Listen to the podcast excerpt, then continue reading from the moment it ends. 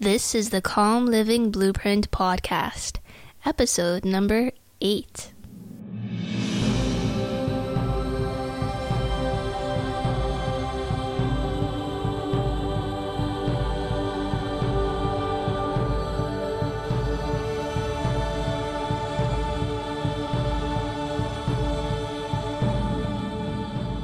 Hey, podcast listener. Even if you are feeling alone in your pursuit of calm and confidence, know that today, right now, in your earbuds, you are joined by thousands of others all around the globe seeking to do the same thing you are.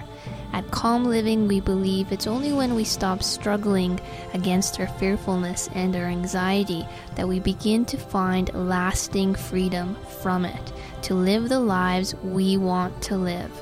That is what this podcast is about. Come join the confidence revolution.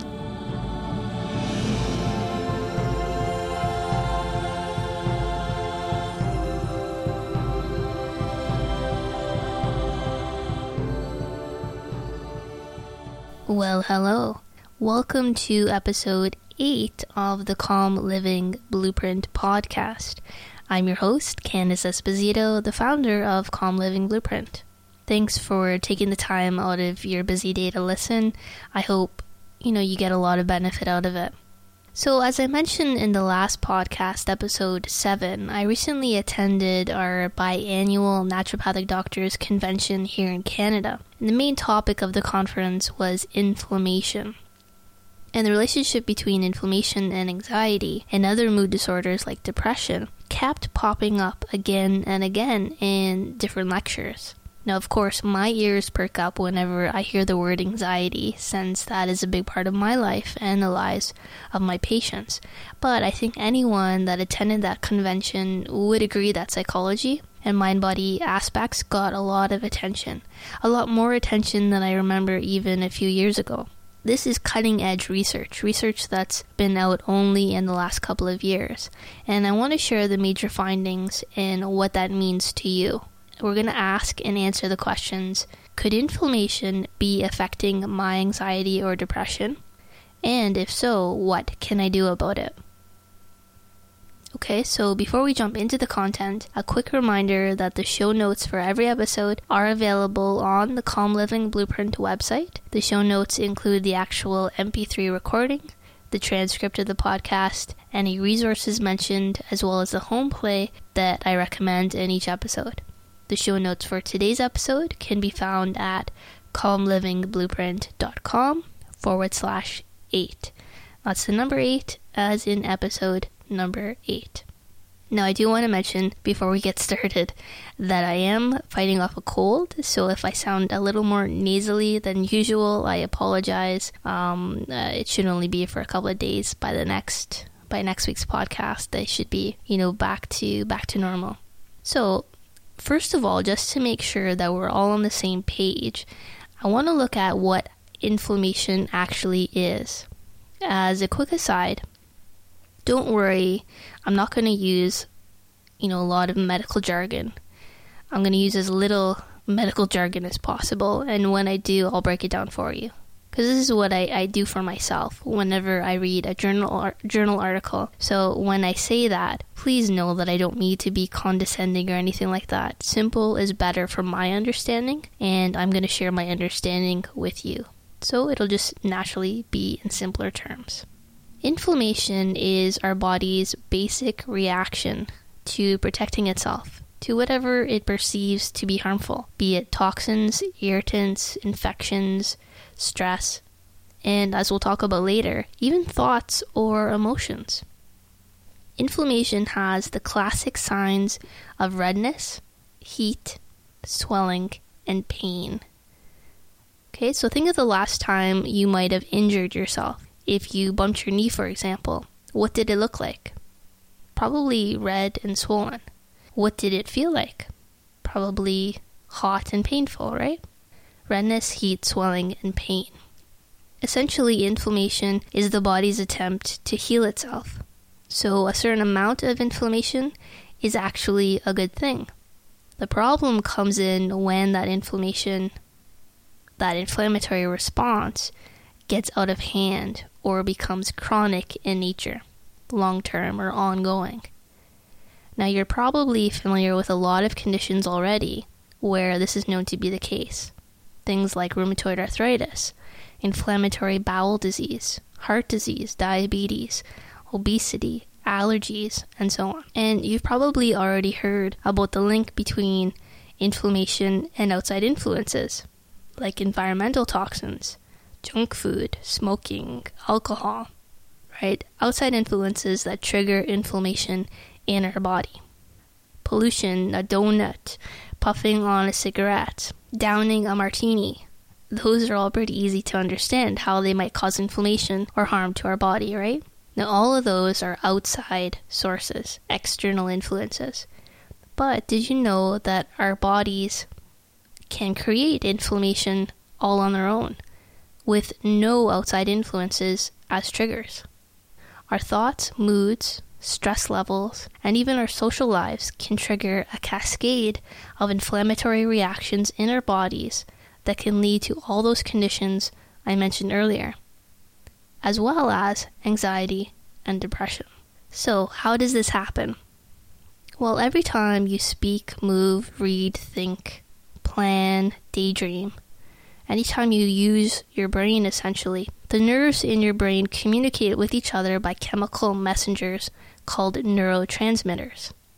So, with every thought, the brain releases chemicals that have effects beyond the original thought. Now, the relationship between neurotransmitters and mood has been known for decades. What's new is that researchers have discovered that being anxious, depressed, or stressed also has an effect on inflammatory chemicals in our body. And the chemicals associated with those emotional states change how our immune, cardiovascular, and hormonal systems function. Wow, right? That's amazing. But how do scientists know this? Well, scientists can track and measure certain inflammatory markers. For example, people who are depressed show increased levels of pro inflammatory cytokines, one of those types of inflammatory chemicals that I referred to earlier. And we know that giving cytokines to people can induce symptoms of depression. And people with other inflammatory related diseases like autoimmune disease, diabetes, and heart disease tend to have higher levels of depression in comparison to people who do not have those conditions. And certain antidepressant medications work because they reduce cytokine levels in the blood. And we know that healthy people who are depressed are more likely to develop heart disease and inflammatory condition.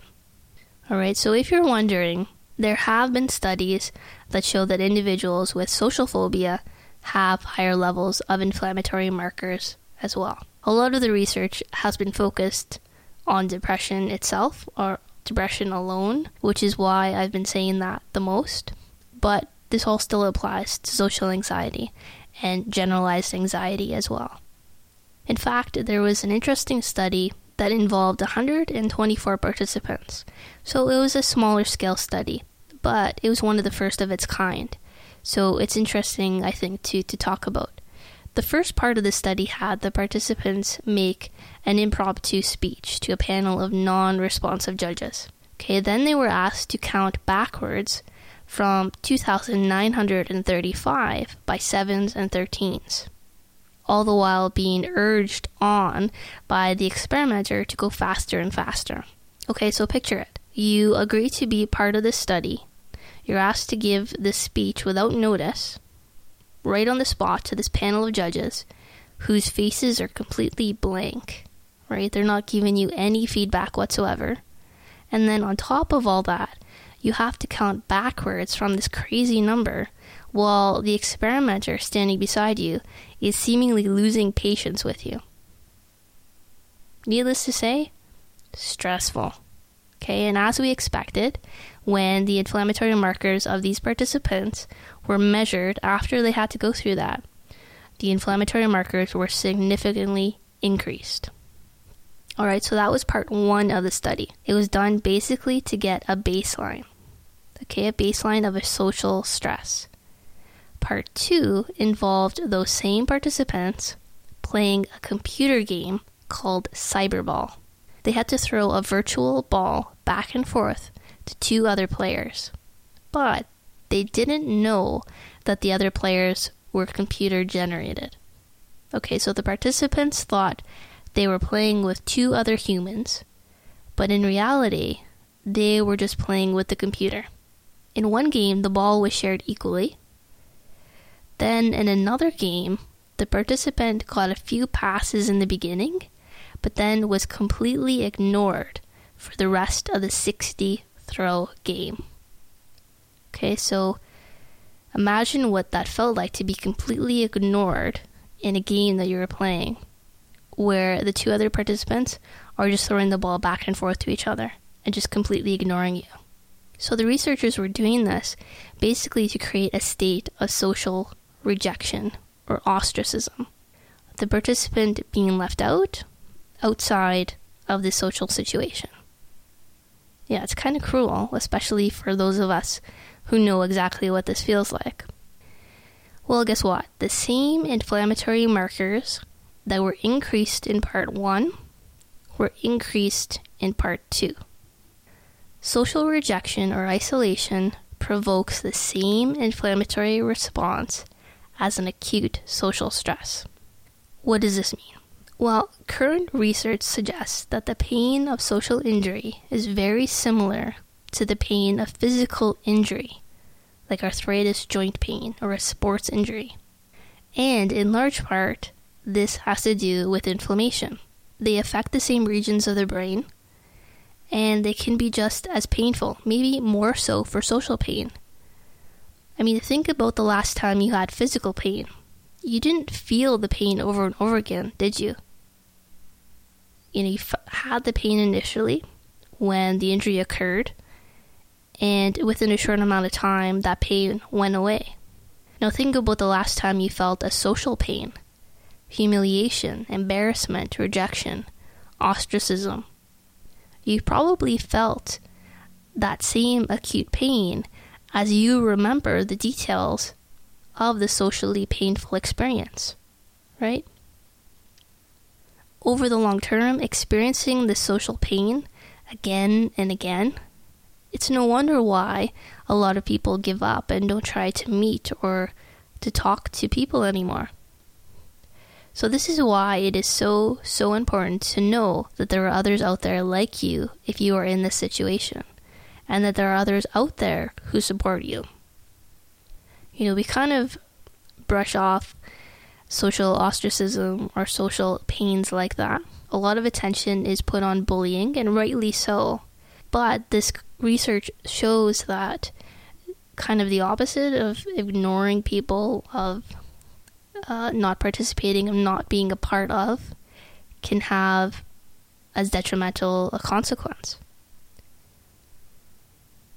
Okay, so at this point, I understand that this can get a bit confusing since you're probably asking, well, what came first? Does inflammation cause depression and anxiety, or does depression and anxiety cause inflammation? Most likely, the relationship is bi directional meaning inflammation can trigger anxiety or depression, and anxiety or depression can trigger inflammation. Okay, and I know you probably are already also thinking, well, that's all well and good, Candice. So, anxiety most likely causes inflammation that causes further problems. That's depressing. Why are you telling me this? well, stay with me. I really think that knowledge is power, and there are actually a lot of positive messages to take away from this research about inflammation. First of all, and I think this is the most important message you want to take away from you want to take away with you from listening to this podcast. The methods we are using, the step-by-step process we talk about each episode, not only will that help anxiety and depression, but it is also anti inflammatory. That's right. What we've been doing each episode actually reduces inflammation. And this is where it gets really exciting. So let me explain. Okay, so we've made the link between how our stressful thoughts can ignite chemical pathways in the body. It seems logical then that handling those thoughts, dealing with those thoughts, would also affect that inflammatory pathway, right? And indeed, that's what research is telling us. Mindful, mindfulness based therapy has been shown to reduce inflammation. Just this past January, an article was published in the journal Brain Behavior and Immunity that examined this very topic. A comparison was done between eight weeks of mindfulness based therapy versus a control intervention. And that control intervention involved walking, balance exercises, core strength exercises, nutritional counseling, and music therapy. Therapies that are all known to help reduce stress. Okay, so some participants received only mindfulness based therapy, the kind of exercise exercises and techniques that we're talking about on this very podcast, while the rest of the participants received the combination intervention. So that combination of exercise, nutrition, and music therapy. The group trained in mindfulness had significantly lower inflammatory levels after the eight weeks. And you have to remember, these numbers are being compared to a group who aren't just doing nothing. They are exercising, eating healthy, listening to music. And still, there was a significant difference. Imagine what the difference would be like for someone who wasn't doing anything at all. The researchers that wrote that study concluded that people with inflammatory conditions like asthma, psoriasis, irritable bowel syndrome, arthritis, and so on would particularly benefit from mindfulness therapy. And I think that's true. But we know better, don't we? Combine that conclusion with the additional data we have from other recent research. Regardless of whether anxiety causes inflammation or inflammation causes anxiety, doesn't it make sense to incorporate some type of mindfulness therapy? It doesn't really matter what came first the chicken or the egg, anxiety or inflammation because you have tools within your grasp that can be used for both, for both anxiety and inflammation. That's the beauty of how our bodies and minds heal. My experience overcoming social anxiety and using natural medicine told me this to be true. It's nice to see science catching up. So know that being in the here and now, diffusing from your thoughts, allowing space for uncomfortable feelings, and practicing deep breathing and meditation, all those things not only benefit your mind and how you deal with anxiety, stress, and depression, but they also undoubtedly benefit your body and help you prevent or fight all those conditions that ultimately result from inflammation like heart disease, like diabetes, and obesity. I hope you find that inspiring because I know I sure do. And I hope that helps encourage you to keep doing, to keep taking action, in the knowledge that what you are doing does have a positive impact. Now, I don't really have any home play for you this week. This podcast was meant to provide you with some concrete evidence for what you are doing, for what this podcast is all about. Like I said, my hope is that it helps motivate and inspire you to keep going. But I do want to end today's podcast with what I consider this awesome quote from Marcus Aurelius. He said, Do not let your thoughts play havoc by worrying about what may happen and what may not happen, but instead ask yourself the question what is there in this that I cannot endure? You will then discover there is no situation which may arise that you cannot deal with effectively. Thank you for listening. If you found this podcast beneficial, please leave a comment and rating on iTunes.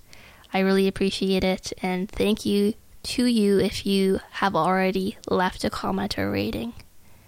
And if you know someone who may be a bit skeptical or hesitant about this type of therapy, about meditation or mindfulness, I encourage you to please pass along this information to them. You never know what might ignite someone into action. Till next week, I'm Candice Esposito. Keep calm and carry on.